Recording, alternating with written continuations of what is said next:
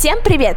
Это подкаст Max by Max, и в нем мы обсуждаем проблемы, которые возникают в процессе формирования личности у подростков. С вами его ведущая Полина. Сегодня мы поговорим о том, как повлияла пандемия коронавируса на подростков. В первую очередь, это стресс для 9 и 11 классов, которым нужно сдавать в конце года экзамены. Более того, это повышенная тревожность для каждого из нас. И со мной эту проблему обсудит Катя, студентка первого курса лингвистики Тольяттинского государственного университета. Она сдала русский на 100 баллов, литературу на 94 и поможет мне разобраться в том, как же подготовиться к экзаменам и сохранить максимальное количество нервов. Всем привет!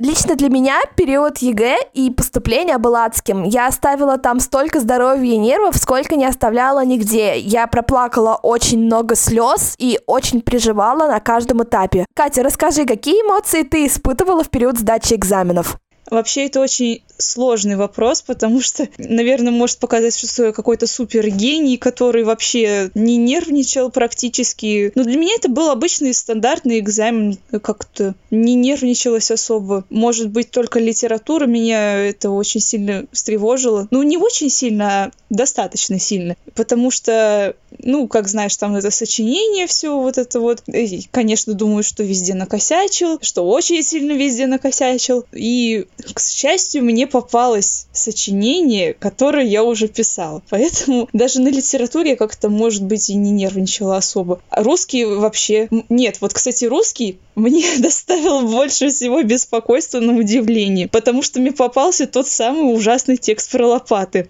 если ты помнишь. Я из-за него очень сильно перенервничала, потому что, когда я уходила на ЕГЭ по русскому языку, мне моя Людмила Анатольевна Сенникова сказала, что я, типа, не смела возвращаться без 100 баллов по русскому. Она такая, а, тьфу, ладно, вообще, без проблем. И потом там текст про лопаты. Я такая, у кайф.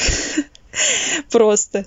Да, я помню, как мы с тобой общались э, после экзаменов, обсуждали как бы то, что было у друг друга, и ты так волновалась, а я тебе такая сказала, ой, Катя, да ты сдашь на сотку, господи, я же знаю тебя. И в итоге вот.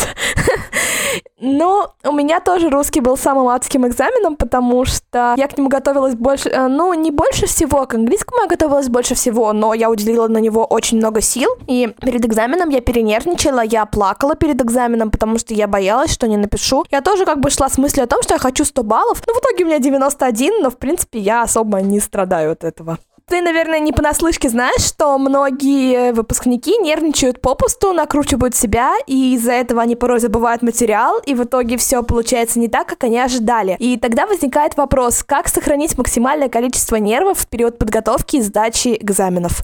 Ну, вообще, это очень неоднозначная, так скажем, проблема, потому что, на мой взгляд, это зависит от человека. Если человек, в принципе, достаточно склонен беспокоиться к по любому поводу, из-за мелочей, например, то он будет себя накручивать автоматически просто. И единственный вариант не накручивать себя и не нервничать, это только твердо знать, что ты весь год готовился, что ты все сможешь, что ты все знаешь. Конечно, неопределенность перед экзаменом, типа, что там попадется, сложно ли там будет, сложный ли вариант. Это все достаточно страшно. Особенно вот этот текст про лопаты, это было вообще очень жутко. Единственный ответ это просто успокоиться. Убедить себя в том, что ты все знаешь. Мне это кажется. Ну да, я с тобой согласна. Мне кажется, уверенность в себе — это, наверное, единственный выход из данной ситуации. Если ты уверен в себе и в своих знаниях, у тебя, наверное, уровень тревожности снизится как минимум в два раза.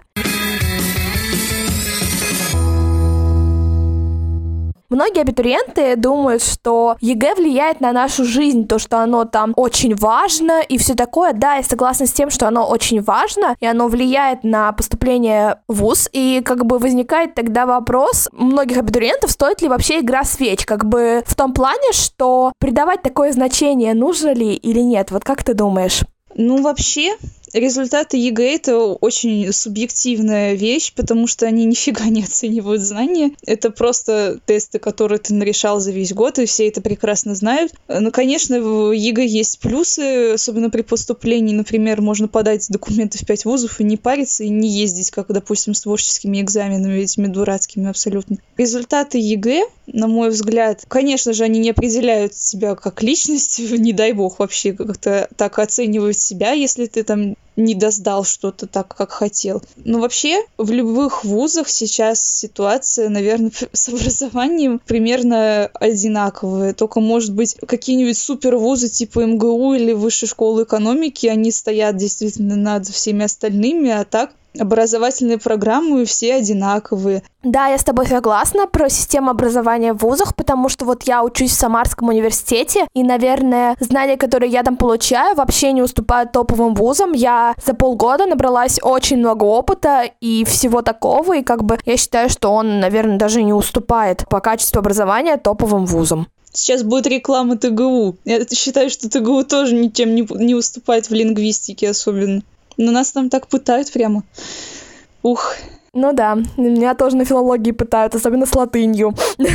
А вообще, выпускники должны всегда помнить, что экзамен можно пересдать. Даже если ты сдал его не так, как ты хочешь, ты можешь подготовиться год и его пересдать. И потеря года — это не потеря всей жизни, это год, который может определить тебя как личность. А за этот год ты можешь понять, чем ты действительно хочешь заниматься, и на самом деле для многих выпускников это очень важно. Но если многие выпускники, например, не поступив в какой-то топовый вуз, реально берут ГПЕ, как говорится, и для них это очень принципиально, и если реально это так принципиально, то тогда ты можешь потратить еще силы, чтобы туда попасть.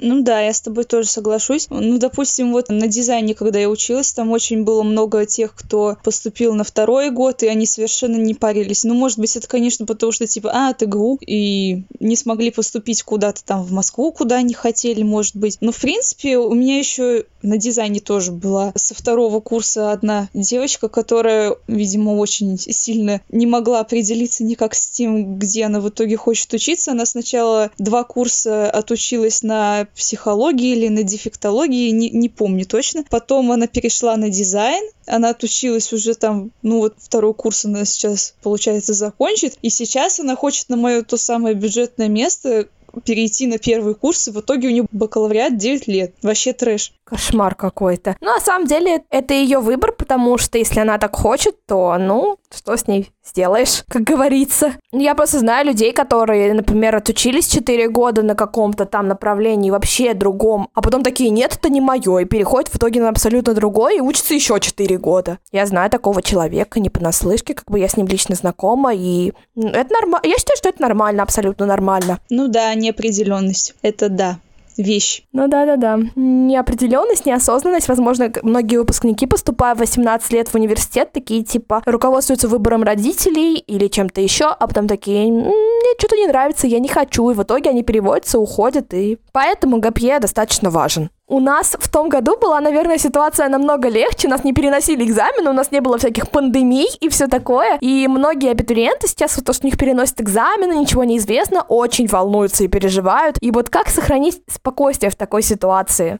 Ой, я, к счастью, не оказалась в такой ситуации. Я, опять же, скажу, что очень рада, что сдала ЕГЭ в прошлом году, потому что это реально стресс, и опять же, это неопределенность, это дурацкая тоже, когда все ничего не понятно, ничего точно не говорят, никаких сроков точных тоже нет, непонятно, сколько вообще продлится эта пандемия. И уже некоторые поговаривают, что будут даже онлайн ЕГЭ сдавать как-то, я не представляю, честно, как это будет. Наверное, спокойствие можно сохранить так же, как и спокойствие во время карантина просто. У всех тоже работа работа неопределенная, например, у тех, кто сейчас занимается бизнесом, э, сфера услуг тоже такое же положение безвыходности, может быть, так сказать, что никакого дохода, собственно, нет, и как-то приходится выживать может быть, ну, состояние, в принципе, общее такое, когда ничего не знаешь, что будет. И сохранять спокойствие можно вот просто вот сесть и успокоиться, и все. И не думать об этом. Можно просто готовиться спокойно к экзаменам,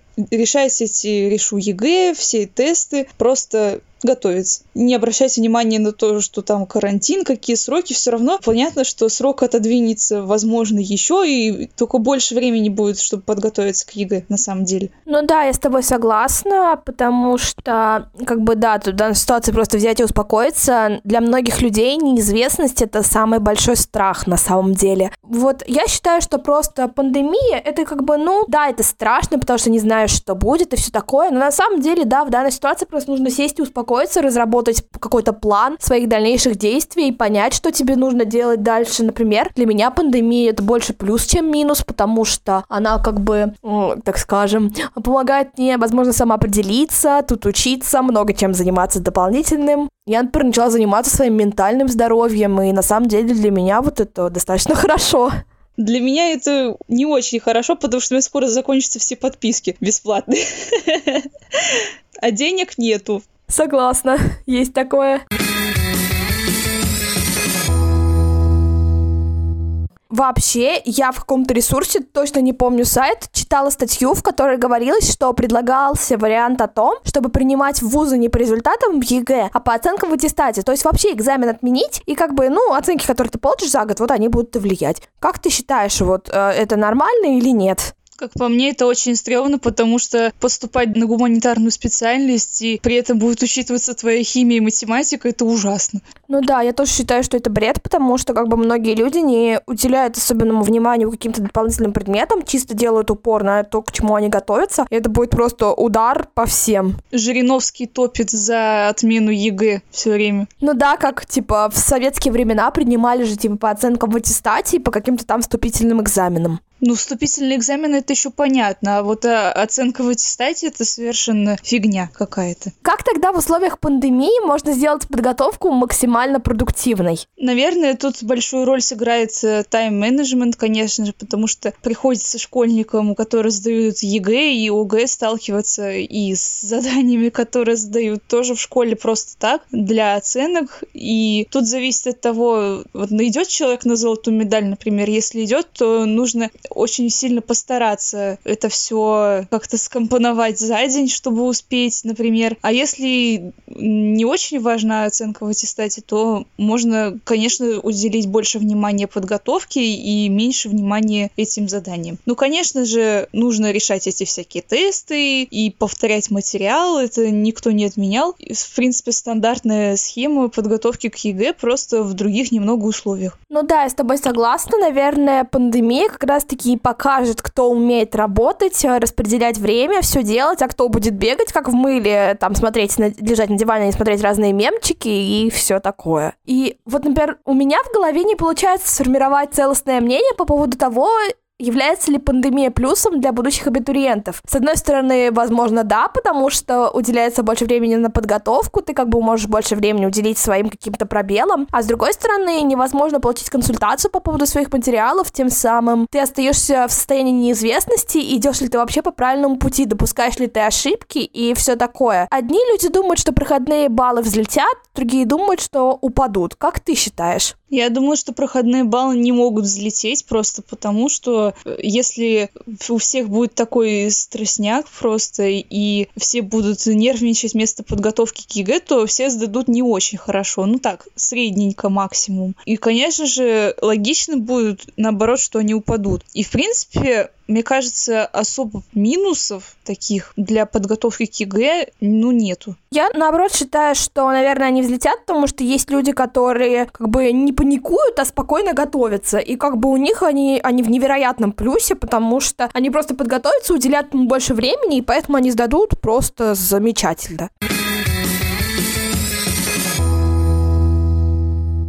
Как в условиях пандемии мы можем максимально саморазвиться? И как потратить время с пользой, а не просто лежать на диване и смотреть мемы целыми днями? Ну, во-первых, нужно отключить ВК в таком случае. Ну, если... Ну, конечно, зависит, чем человек интересуется. Все основано на этом. Если человек интересуется искусством, то ему можно посетить онлайн-музеи, в которых он не был, например, Лувр и Эрмитаж сейчас работают в режиме виртуальной реальности, так скажем. Также можно посмотреть различные концерты классической музыки, оперы, если человеку это интересно. Например, мне тоже недавно интересно стала классическая музыка, я теперь тоже вот это все смотрю. Ну, конечно же, языки тоже есть огромная замечательная возможность выучить, подтянуть английский или другой иностранный язык, если вы хотите. Очень шикарная возможность на самом деле, если особенно вы не так все работаете там где-нибудь на на удаленке или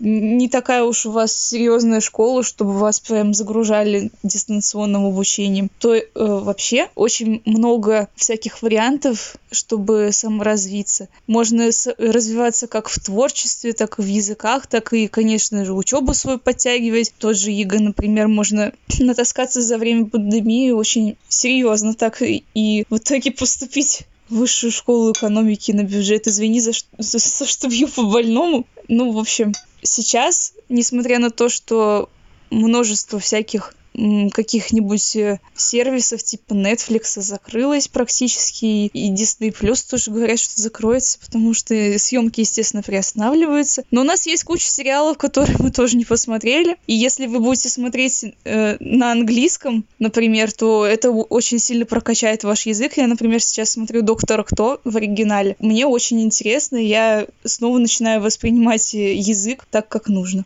Я считаю, что как бы ты должен расставить для себя приоритеты. Ты должен определить то, что ты хочешь, и то, что ты как бы не хочешь. И как бы даже если тебя загружают э, домашним обучением, можно распределить время так, чтобы как бы время хватало на что-то другое. И да, ты можешь в условиях пандемии сделать что-то новое, выучить новый язык, или вот как-то там прочитать новую книгу, или посмотреть сериалы. На Netflix на самом деле огромный ассортимент разных сериалов, и можно выбрать любой на твой вкус и как бы провести время с удовольствием.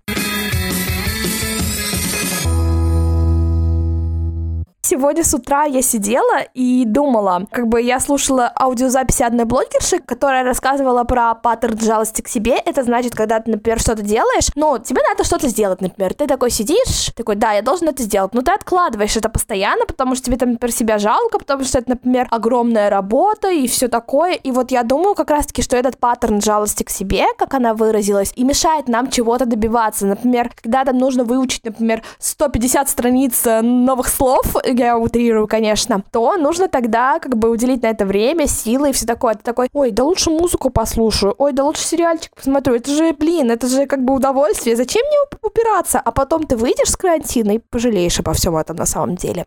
Ну да, очень много соблазнов в виде мемчиков, кроватки, чипсиков и сериальчиков, конечно. Они могут тянуть вниз от саморазвития. А вообще в целом давай подведем итог. Пандемия — это плюс для подростков или все же минус? И как она повлияет в итоге на нас всех в будущем? Ну, смотря для кого.